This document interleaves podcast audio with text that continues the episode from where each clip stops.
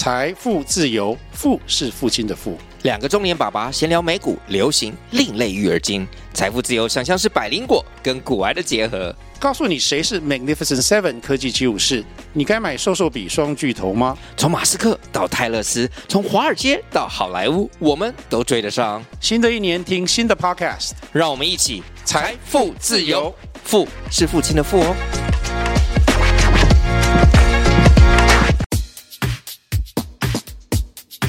买房子是人生的重要功课，让田大权陪你好好练练功。欢迎收听田大权的甜言蜜语练功房。只要谈到房地产哦，永远就会有一个标准答案的词儿，就叫做高房价，很熟吧？反正呢，这怎么骂都对，民怨之首啊！而且只要有人开骂哦，马上就会一呼百应。此起彼落的，大家一起骂，越骂就越恨，这个越恨就越大声。反正呢，这就是标准答案。不管你心里同意或不同意，只要骂出来之后呢，就不会有人跳出来反对。哎，这也很奇妙哦。台湾有着各式各样的颜色的立场，有着不同的观点论述，各种的议题呢，都有人支持，有人反对。甚至针锋相对，不共戴天呐、啊！偏偏对于高房价这件事哦，居然完全没有第二种声音，这就厉害了哈！高房价很好骂，年轻人买不起房子呢，都是因为房价太高。事实上啊，从古至今，你有听过低房价这档事儿吗？有啊，房子以前就没有这么贵呀、啊。是了，你会说房价以前都便宜。但你有想过以前的年轻人的收入是多少吗？想当年的年轻人有觉得当时的房价是很便宜的吗？讲点数字来听听。民国七十年，台北市仁爱路的新大楼呢，总价大约是五百万左右。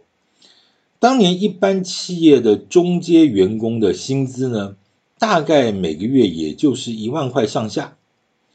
一年如果是十二万的收入，想买一个五百万总价的房子，那所谓的购屋痛苦指数也要不吃不喝四十一年多。哎呦，这是什么概念啊？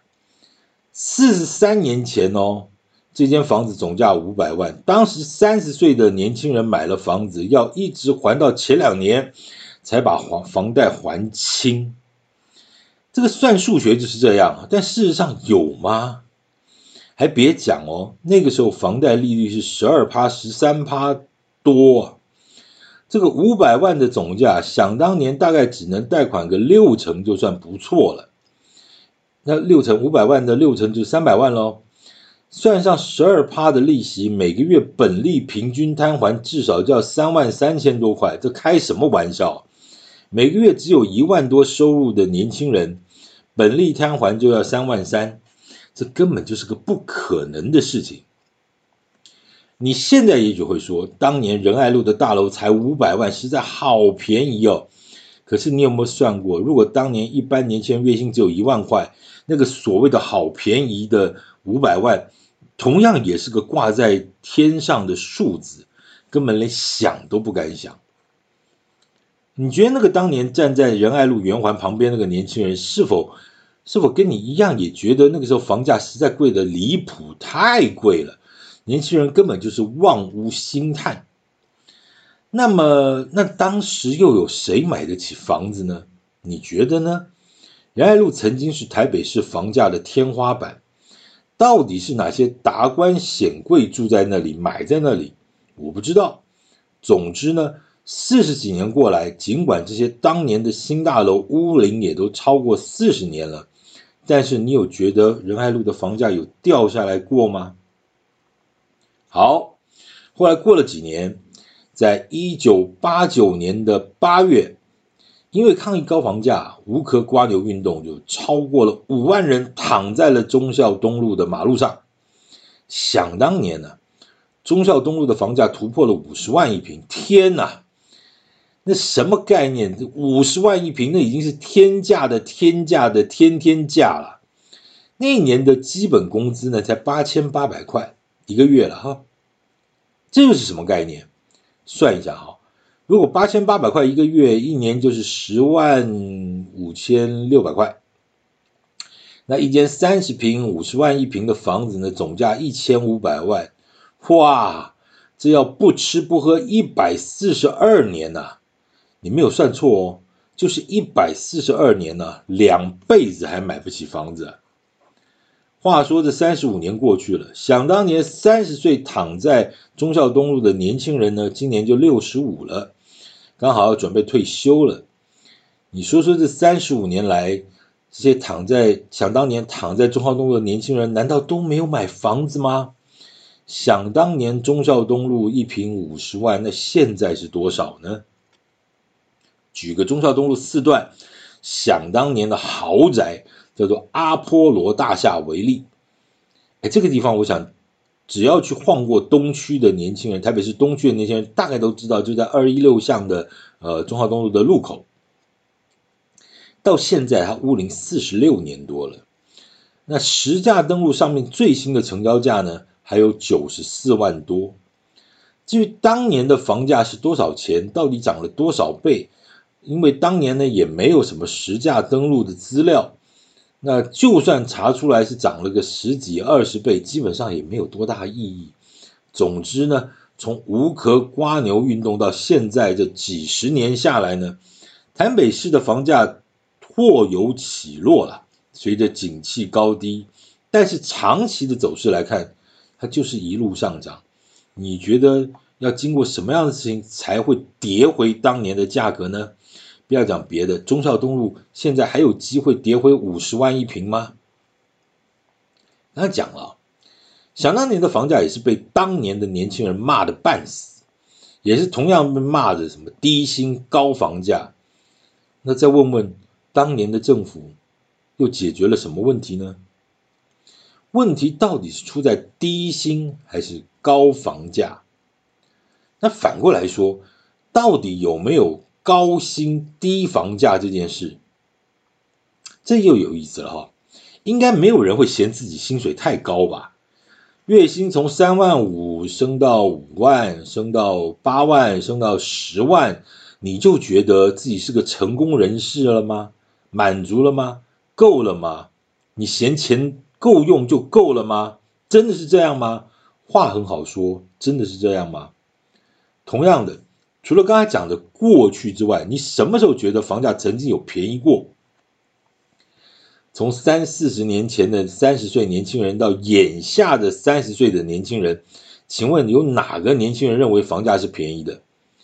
当然了，还是有一些富二代或富三代吧。反正人家就是含着金汤匙出生的，就像你小时候喝豆浆，那有人小时候喝 Johnny Walker，哎，基本上是没有办法比的了哈。话说呢，人比人气死人，那现在的年轻人的购物痛苦指数又是多少呢？刚才讲了，呃，民国七十年仁爱路的五百万总价啊，现在是看起来太便宜了，但是当年起算。也要不喝不吃不喝四十一年多，而根据内政部的统计资料呢，一直到二零二三年的第二季，台北市的房价所得比呢是十五点五二倍，也就是说呢，要大概十五年半的不吃不喝，基本概念就是在上高中之前，台北人都不能吃饭。不是说现在房价高的没有人性了吗？那为什么比起当年的四十一倍，现在的十五点五倍，这之间中间又是怎么回事儿？所谓的薪资不涨啊，房价猛涨，在这个天平的两边呢、啊，问题是哪边比较严重呢？再进一步说，刚才讲了，如果薪资从三万五变五万，五万变八万，八万变十万，房价会等在那边不动。等你真的赚到每个月十万块，等你发财之后才可以涨吗？这事儿说得通吗？当然了哈，呃，除了你中了威力彩或大乐透，那是另外一回事了哈。好，大家都在骂房价越涨越高，但说真的，有房子的人呢，又有谁希望房价下跌呢？这房价下跌代表资产缩水啊。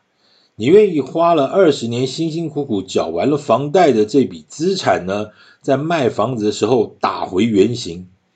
二十年前你花了一千万买的，缴了二十年的房贷，房贷缴完了之后呢，你原价一千万卖出？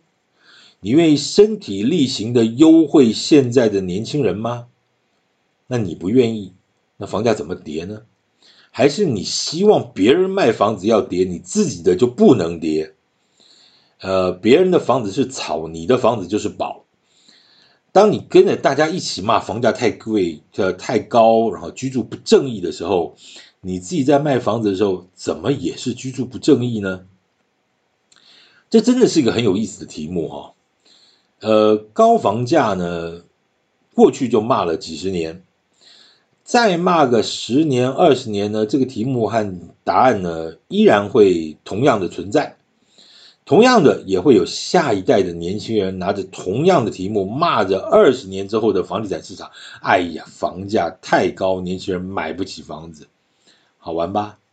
永远玩不腻的老梗，过去玩了几十年，未来还会再玩几十年。高房价，民怨之首，太贵了，年轻人都买不起房子。